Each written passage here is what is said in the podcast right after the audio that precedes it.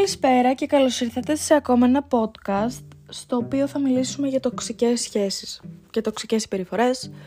Προφανώς όχι μόνο όσον αφορά το ερωτικό, γιατί εκεί πάει το μυαλό όλων. Όχι παιδιά μου, είναι και σε άλλους τομείς, είναι και στην οικογένεια, είναι και στους φίλους.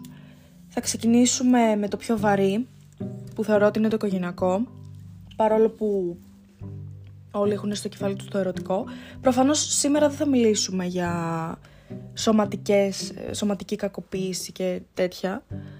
Ε, γιατί αυτό είναι άλλο κομμάτι, θεωρώ. Είναι πολύ πιο βαριά θεματολογία. Θα μιλήσουμε για πράγματα τα οποία δεν τα βλέπεις εύκολα, δεν τα καταλαβαίνεις, ειδικά αν εσύ ο ίδιος δεν είσαι τοξικό χειριστικό άτομο, δεν μπορείς να τα καταλάβεις εύκολα. Όλα αυτά που κάπως περνάνε και δεν τους κάνεις κάτι και σε τρώνε. Αρχικά το οικογενειακό περιβάλλον θεωρώ ότι είναι το πιο δύσκολο από όλα. Θεωρώ ότι δυσκολεύεσαι πολύ να το ξεφορτωθείς και να το βελτιώσεις γιατί επικρατεί η άποψη ότι είσαι αίμα μου, είμαι αίμα σου, ναι έτσι είναι οι μεγάλοι δεν θα αλλάξουν, άντε να τους αλλάξει τα μυαλά, δεν αλλάζουν οι άνθρωποι, έχει φτάσει 50 χρονών ξέρω εγώ δεν πρόκειται να αλλάξει νοοτροπία, ε, κάποιος να ενημερώσει αυτούς τους ανθρώπους ότι στα αρχίδια μας που δεν θα αλλάξει την τροπή. Αυτό δεν είναι καμία δικαιολογία για κανέναν άνθρωπο. Επειδή έχεις φτάσει μία χή ηλικία, τι σημαίνει ότι δικαιολογείς τι; Τα λόγια που πληγώνουν και τις πράξεις, όχι. Οπότε το οικογενειακό, εγώ θεωρώ ότι είναι πολύ δύσκολο. Δηλαδή, και να μην ζεις στο ίδιο σπίτι. Όταν υπάρχει αυτό το κλίμα, της οικογένειας που υποτίθεται ότι «Μα εγώ για το καλό σου τα λέω». Δηλαδή, περιτριγυρίζεται και λίγο από κλίμα αγάπης, υποτίθεται και νιαξίμα... νιαξίματος, wow, και φροντίδας. Ε, περιτριγυρίζεται γύρω από αυτό, οπότε είναι δύσκολο να αποκοπείς γιατί μπορεί και να σου περάσει από το μυαλό ότι «Μα ο γονιός μου το κάνει γιατί θέλει το καλό μου». Θα φέρω ένα παράδειγμα, πολύ απλό.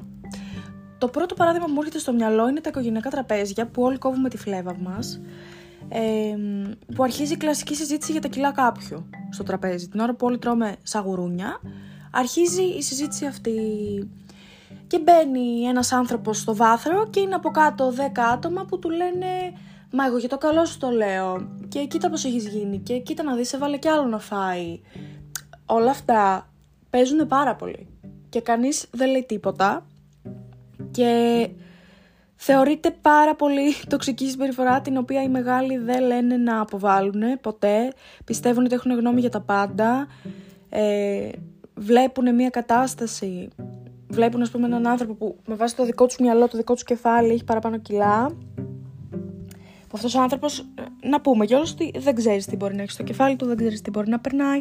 Εγώ είχε, είχε τύχει να υπάρχω σε ένα οικογενειακό τραπέζι και να γυρίσει ένας συγγενής και να πει σε έναν άλλο συγγενή, κοπέλες συνήθως. Τώρα μην γίνομαι και απόλυτη, αλλά συνήθως σε κοπέλες λένε ε, πράγματα για το σώμα τους. Και σε άντρες απλά. Τώρα, βιωματικά, εμένα, εγώ αυτό έχω δει. Ε, και να λέει τέλος πάντων σε μια κοπέλα, προφανώς οι μικρότεροι την πληρώνουν, οπότε μικρότερη ηλικίας, ε, να γυρνάει και να της λέει, να λέει αυτή η κοπέλα, εγώ ας πούμε ξεκίνησα γυμναστήριο. Α, ναι, ε, καλά έκανες γιατί πρέπει να βελτιωθεί λίγο η κατάσταση με σένα. Ή α ναι, πάντα έτσι λες ότι θα το αρχίσεις και δεν το αρχίζεις και το παρατάς και μετά τρως και δεν έχει έλεγχο αυτή η κατάσταση.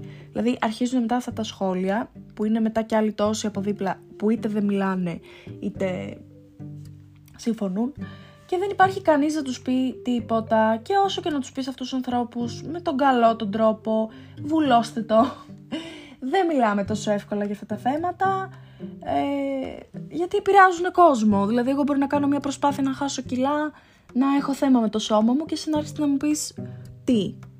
Ότι είμαι σε ένα τραπέζι και τρώω και γιατί τρώω. Δηλαδή, κάπου ok. Okay. Βέβαια, αυτές οι γενιές είναι πιο σκληροπυρηνικές, δηλαδή και να τους έλεγε για να τους προσέβαλες για τα κιλά τους, δεν θα τους ένοιαζε καν, οπότε λειτουργούν αντίστοιχα. Όχι ότι αυτό είναι το σωστό. Ε, οπότε δεν, δεν υπάρχει και με το καλό να τους πιάσεις δεν, δεν βγάζεις άκρη με αυτό το θέμα. Ε, πάντα είναι συνήθως οι γιαγιάδες οι οποίες λένε άντε αδυνάτησες τώρα, άντε τώρα πήρες παραπάνω ας πούμε. Όλη την ώρα μου τυχαίνει. Και να σας πω κάτι, αυτό οδηγεί και στο να έχεις κακή σχέση με την οικογένειά σου. Δηλαδή, όχι απλά κακή, όχι κακή τύπου τσακωμός, κακή τύπου απογοήτευση, απομάκρυνση, που η απογοήτευση και η απομάκρυνση είναι τα χειρότερα συναισθήματα για μια οικογένεια, όχι ο θυμός και ο τσακωμός. Ο θυμός και ο τσακωμός φεύγει.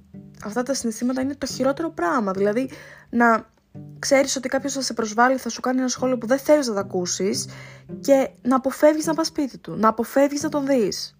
Δηλαδή, οδηγεί και εκεί πολλές φορές. Είναι ο λόγος που πολλούς ηλικιωμένους μπορεί να μην θέλουμε να τους δούμε, ας πούμε. Να μην θέλουμε να είμαστε σε ένα τραπέζι και αυτό είναι στενάχωρο όσο και να το κάνεις. Δηλαδή δεν είναι απλά ένας τσακωμός που ok okay, έγινε και έφυγε. Τώρα, ναι, είναι κυρίως στα σχόλια, είναι η όλη φάση, είναι κυρίως γονείς, οικογένειες που κρίνουν. Αυτό είναι το θέμα. Ότι κρίνουν τις αποφάσεις σου, κρίνουν το, την εμφάνισή σου, πιστεύουν ότι πρέπει να έχουν γνώμη για όλα. Και ότι η γνώμη τους όμως είναι καλή. Αυτό, αυτοί δεν το έχουν στο μυαλό τους ότι είναι κακή. Και εγώ δεν πιστεύω και δεν θέλω μάλλον να πιστέψω ότι υπάρχουν γονείς οι οποίοι το λένε για κακό. Δηλαδή πιστεύω ότι όντως και αυτοί δεν ξέρουν καλύτερα. Δεν ξέρουν τι άλλο να πούν. Δεν μπορούν να αλλάξουν. Όντως δεν μπορούν. Και οπότε ο εύκολος τρόπος τους είναι να πούνε κάτι που ακούγεται βαρύ γιατί πιστεύουν ότι με αυτόν τον τρόπο θα σε βοηθήσουν εσένα να είσαι καλύτερος. Θα σε βοηθήσουν, ας πούμε, να χάσεις κιλά γιατί, για την υγεία σου ή δεν ξέρω εγώ τι. Αλλά ναι, είναι γενικά θέμα και το άλλο το σχολιάκι το κλασικό. Τώρα, ε, τώρα ομόρφινες που έχασες κιλά, ε, 10 κιλά να χάνεις θα σου κούκλα. Δηλαδή, παιδιά, αν θέλετε να πείτε σε έναν άνθρωπο ότι είναι ωραίος, πείτε του, είσαι ωραίος. Τι σημαίνει αν είχες αυτό θα ήσουν ωραίος; Πραγματικά αυτό μπορεί να σε τσακίσει. Είναι χειρότερο από το να σου πούνε δεν είσαι ωραίος. Είναι χειρότερο από το να σου πούνε αν έκανε αυτό θα ήσουν. Γιατί μετά μπαίνεις στη λούπα ότι κάτι έκανα λάθος εγώ που έπρεπε να το κάνω διαφορετικά για να είμαι έτσι όπως πρέπει να είμαι. Οπότε σε βάζουν να αμφισβητεί τον εαυτό σου και παιδιά δεν τους ξεφορτώνεις εύκολα. Τους ε, γονείς, τους συγγενείς, τίποτα δεν ξεφορτώνεις εύκολα. Γιατί σε δένουν πράγματα δυστυχώς ή ευτυχώς και δεν εννοώ μόνο συναισθηματικά, εννοώ διαδικαστικά, εννοώ το σπίτι στο οποίο βρίσκεσαι, χρήματα, είναι πάρα πολλά στιγμές. Πρέπει να είσαι πλήρως ε, ανεξάρτητος για να φύγεις από αυτό και αυτό είναι κάτι στο οποίο δυσκολεύονται πολλοί άνθρωποι τη σήμερα ημέρα, οπότε παραμένεις αυτό. Και δεν μπορείς να κάνεις κάτι, μπορείς να κάνεις υπομονή, μπορείς να βάλεις τα ωριά σου, ε, η Αγία Τριάδα όλο αυτού είναι ανεξαρτητοποίηση, υπομονή και οριοθέτηση. Τίποτα άλλο. Που η οριοθέτηση είναι πάρα πολύ δύσκολη έτσι, γιατί όταν ζεις στο ίδιο σπίτι, τι να οριοθετήσεις, που χρησιμοποιείς τους ίδιους χώρους, ε, να είσαι κλεισμένος στο δωμάτιό σου, αυτή είναι η λύση. Δηλαδή, είναι και αυτή η λύση, προφανώς. Αλλά είναι, το, είναι ότι αυτοί οι άνθρωποι δεν έχουν μεγαλώσει διαφορετικά. Και δεν λέω, α, εμείς έχουμε μεγαλώσει καλύτερα από το OK, αλλά δεν έχουν την αίσθηση της ανεξαρτητοποίησης, δεν έχουν την αίσθηση ότι θέλω να είμαι μόνος μου. Αυτό δεν παίζει. Παραβιάζουν τα όρια γιατί δεν τους νοιάζει και να τα παραβιάσεις αυτούς. Πιστεύουν ότι είναι μια οικογένεια, ε, είναι ο ένας πάνω στον άλλον, γιούρια, μπαίνουμε, δεν μας νοιάζει, όχι, δεν, δεν έχουν αίσθηση αυτού του πράγματος. Γιατί συνήθως, συνήθως έτσι, οι μεγαλύτερες γενιές είναι, αυτοί που, είναι αυτές που πήγανε από τον έναν άνθρωπο στον άλλον. Δηλαδή, εγώ δεν γνωρίζω κάποια γυναίκα στην ηλικία της μητέρας μου που να μην πήγε από τον μπαμπά της στον άντρα της. Δεν γνωρίζω να έχει ζήσει μόνη της κάποια. Δηλαδή, είχαν πάντα κάποιον ρε παιδάκι μου. Ήταν πάντα αυτό, η οικογενειακή αιστεία ή μετά η δική σου οικογενειακή αιστεία. Που θα είναι ο άντρας σου, ξέρω εγώ, το παιδί σου. Δεν θέλουν αυτοί οι άνθρωποι να μένουν μόνοι τους. Δεν ξέρω γιατί. Και γι' αυτό καταπατούν όρια. Το κάνεις λοιπόν με το δύσκολο τρόπο, γιατί με τον εύκολο, όσο προσπαθείτε μπράβο σας, δεν βγαίνει από ό,τι έχω βιώσει. Ε, με το δύσκολο τρόπο. Εγώ, αν δεν σταματήσει να το κάνεις αυτό, δεν θα, θα, θα κόψω κάθε επαφή μαζί σου. Στο ίδιο σπίτι, στο ίδιο σπίτι. Τι να κάνεις; Είναι αυτά άσχημες καταστάσεις, κατανοητό, αλλά δεν μπορείς να κάνεις αλλιώς. Οπότε, ναι. Είναι αυτή η τοξικότητα. Τώρα πάμε στην ερωτική. Η ερωτική έχει πάρα πολύ ζουμί. Προφανώς. Γιατί τι ερωτικό δεν έχει ζουμί, ας πούμε. Αρχικά, ε, να πούμε ότι στον ερωτικό τομέα είναι δύσκολο να καταλάβεις τη μη χειροπιαστή κακοποίηση. Τι σημαίνει αυτό; Όταν ένας άνθρωπος είναι χειριστικός κακοποιητικός έμεσα, με λόγια και, με, και όχι με πράξεις, είναι πάρα πολύ δύσκολο να τον ξεχωρίσεις και πάρα πολύ δύσκολο να τον διώξεις από τη ζωή σου. Όταν έχεις αποδείξεις για αυτά, όταν βλέπεις ας πούμε την κακοποίηση, όταν βλέπεις ένα σπίτι μπουρδέλο, ο άλλος πιάνει τραπέζια και τα πετάει, ε, χώνει ξέρω εγώ κάνα μπουνίδι και βλέπεις ας πούμε τη μελανιά στη μούρη σου, έχεις, το βλέπεις μπροστά σου ότι κάτι πάει λάθος, χειροπιαστά και καταλαβαίνεις ότι πρέπει να απομακρυνθείς. Είναι πιο εύκολο να το καταλάβεις, είναι πιο δύσκολο σαν κατάσταση, αλλά είναι πιο εύκολο στην αντίληψη και στην απομάκρυνση, έτσι. Ε, όταν τον αντιληφθείς την ψυχική κακοποίηση είναι πιο δύσκολο από το να αντιληφθείς τη σωματική, που έχει βέβαια και ψυχική, αλλά δεν έχεις ένα σημάδι ότι κάτι πάει λάθος. Δηλαδή, μπορεί να γίνεις και αντιλούλου. Δηλαδή, να σκέφτεσαι ότι Μα μήπως δεν το εννοούσε έτσι αυτό που είπε, μήπως είναι στο μυαλό μου, να το άλλο το βλέπεις ότι κάτι έχει στραβώσει.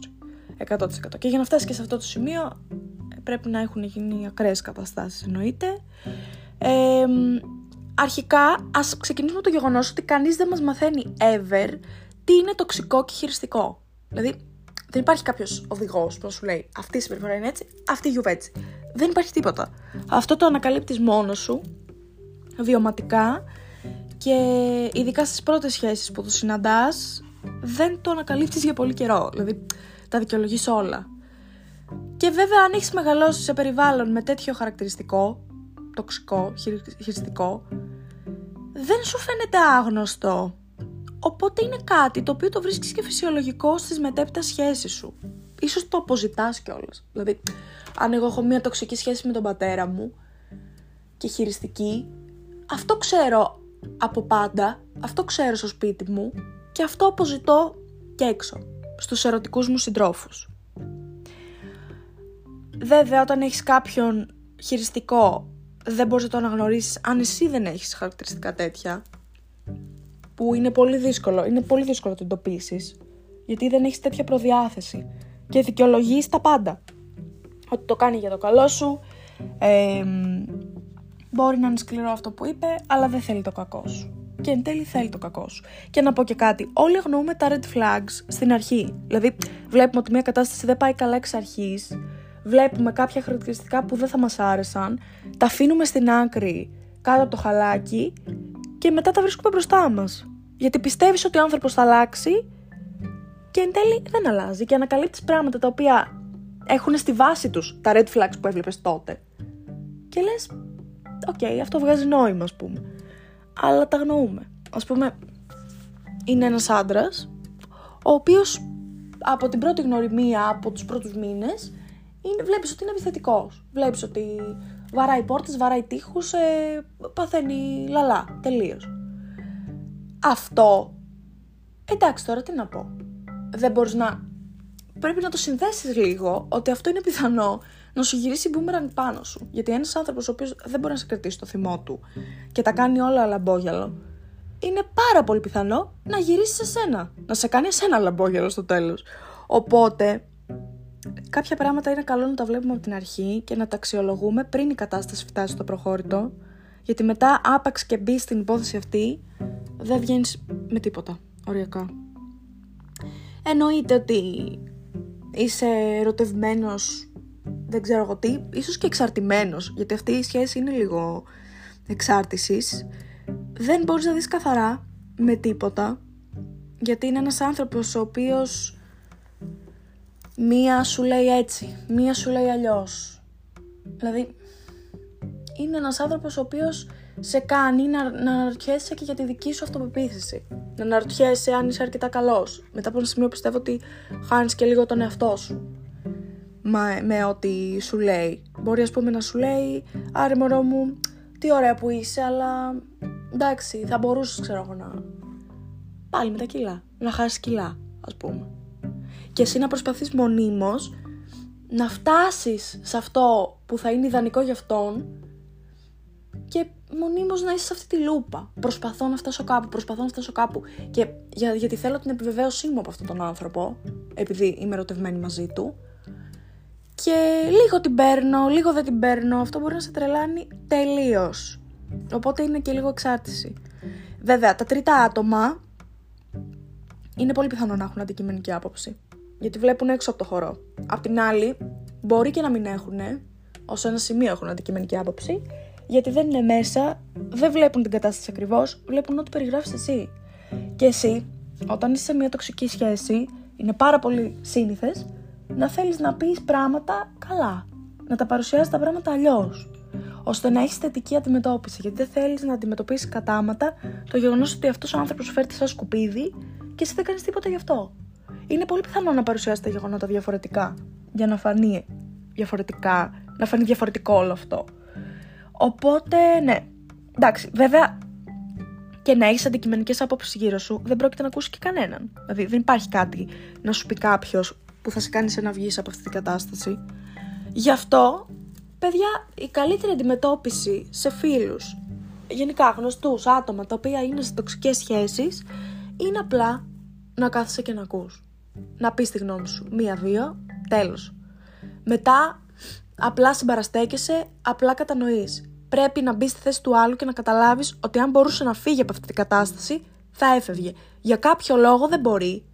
Οπότε τι θα κάνω εγώ; Δεν θα μαλλιάζει η γλώσσα μου εμένα να λέω συνέχεια συνέχεια τα ίδια. Οκ, γνωρίζει ότι πρέπει να φύγει από αυτό, το βλέπει. Βλέπουμε και οι δύο ότι αυτή η κατάσταση είναι τείχος, ότι πας να βαρέσεις το κεφάλι σου. Άστο να τον άνθρωπο να βαρέσει το κεφάλι του, αυτό, αυτό θέλει να κάνει. Δεν μπορεί να κάνει διαφορετικά δηλαδή σε μια τέτοια σχέση που δεν μπορεί να φύγει και απλά είσαι δίπλα του και όταν έρθει η ώρα και ξαναπληγωθεί το συνειδητοποιείτε μαζί, το λέτε ότι βλέπεις ξανά, πήγε λάθος και ok, okay, συμπαραστέκεσαι. Και να πούμε ότι οι τοξικές σχέσεις, οι ερωτικές, φαίνονται τέλειες. Δηλαδή, είναι καταπληκτικές στην αρχή, δεν υπάρχει. Είσαι σε hype. Δεν, δεν, δεν μπορείς να δεις τίποτα άλλο. Λες, μαλάκα δεν γίνεται να πηγαίνει τόσο καλά. Είναι too good to be true. Και ισχύει. Και εσύ, ok, okay, επειδή είχες δει το potential της αρχής, είχες δει ότι αυτή η σχέση έχει καλές προοπτικές γιατί η αρχή ήταν τέλεια, όταν σκατώσεις η φάση, αποζητάς το αρχικό της στάδιο, ελπίζεις ότι θα ξαναγίνει έτσι, δεν ξαναγίνεται ποτέ να σου πω, και ε, κρατιέσαι σε αυτή τη σχέση. Δηλαδή δεν φεύγεις. Το έχεις δει, έχεις πιστέψει ότι θα αλλάξει. Χάνεις τον εαυτό σου, κάνεις ό,τι μπορείς για να ταιριάξεις ε, στα θέλω ενός ανθρώπου που μεταξύ μας δεν θα είναι ποτέ ευχαριστημένος μαζί σου. Και ok, okay, υπάρχουν άνθρωποι οι οποίοι είναι χειριστικοί άθελά τους, πιστεύω. Υπάρχουν οι άνθρωποι που είναι χειριστικοί άθελά του, γιατί έτσι μάθανε, έτσι μεγαλώσανε, δεν ξέρουν κάτι άλλο να κάνουν. Ε, και ok, okay, με αυτούς τους ανθρώπους δεν μπορείς και να τους, καθε... να τους κατηγορήσεις ακριβώς, δηλαδή και αυτοί έχουν τα δικά τους τραύματα, δεν σημαίνει ότι πρέπει και εσύ να τα ανεχτείς προφανώς. Αλλά υπάρχουν και η χειρότερη κατηγορία όλων που είναι οι άνθρωποι που ξέρουν πάρα πολύ καλά τι κάνουν, ξέρουν πολύ καλά πώς να σε χειριστούν και να σε κάνουν να νιώσεις σκουπίδι, αλλά ταυτόχρονα να σε κρατάνε και να σε κάνουν ό,τι θέλουν. Ε, που αυτοί είναι για τρελοκομείο οριακά και είναι, είναι το κάτι άλλο αυτό, ας πούμε. Το συνειδητό. Το συνειδητό είναι το κάτι άλλο. Επίσης, να πούμε ότι είναι ισχυριστικό άνθρωπος, δεν θα σου πει ποτέ ότι έχεις λάθος. Και γι' αυτό δεν μπορείς να δεις καθαρά ότι κάτι πάει, ότι κάτι δεν είναι σωστό. Γιατί θα σου το πει με τρόπο που να φανεί ότι είναι καλός. Δηλαδή, αγάπη μου, αυτό και αυτό και αυτό. Δεν θα σου πει έχεις λάθος, δεν θα σου πει κάτι κατηγορηματικά κακό, θα είναι έμεσα κακό για να σε τρώει λίγο λίγο, αλλά δεν μπορείς και να του πεις κάτι, γιατί ακούστηκε καλό αυτό που είπε. Δηλαδή, θες και εσύ λίγο να το πιστέψεις ότι το κάνει για το καλό σου.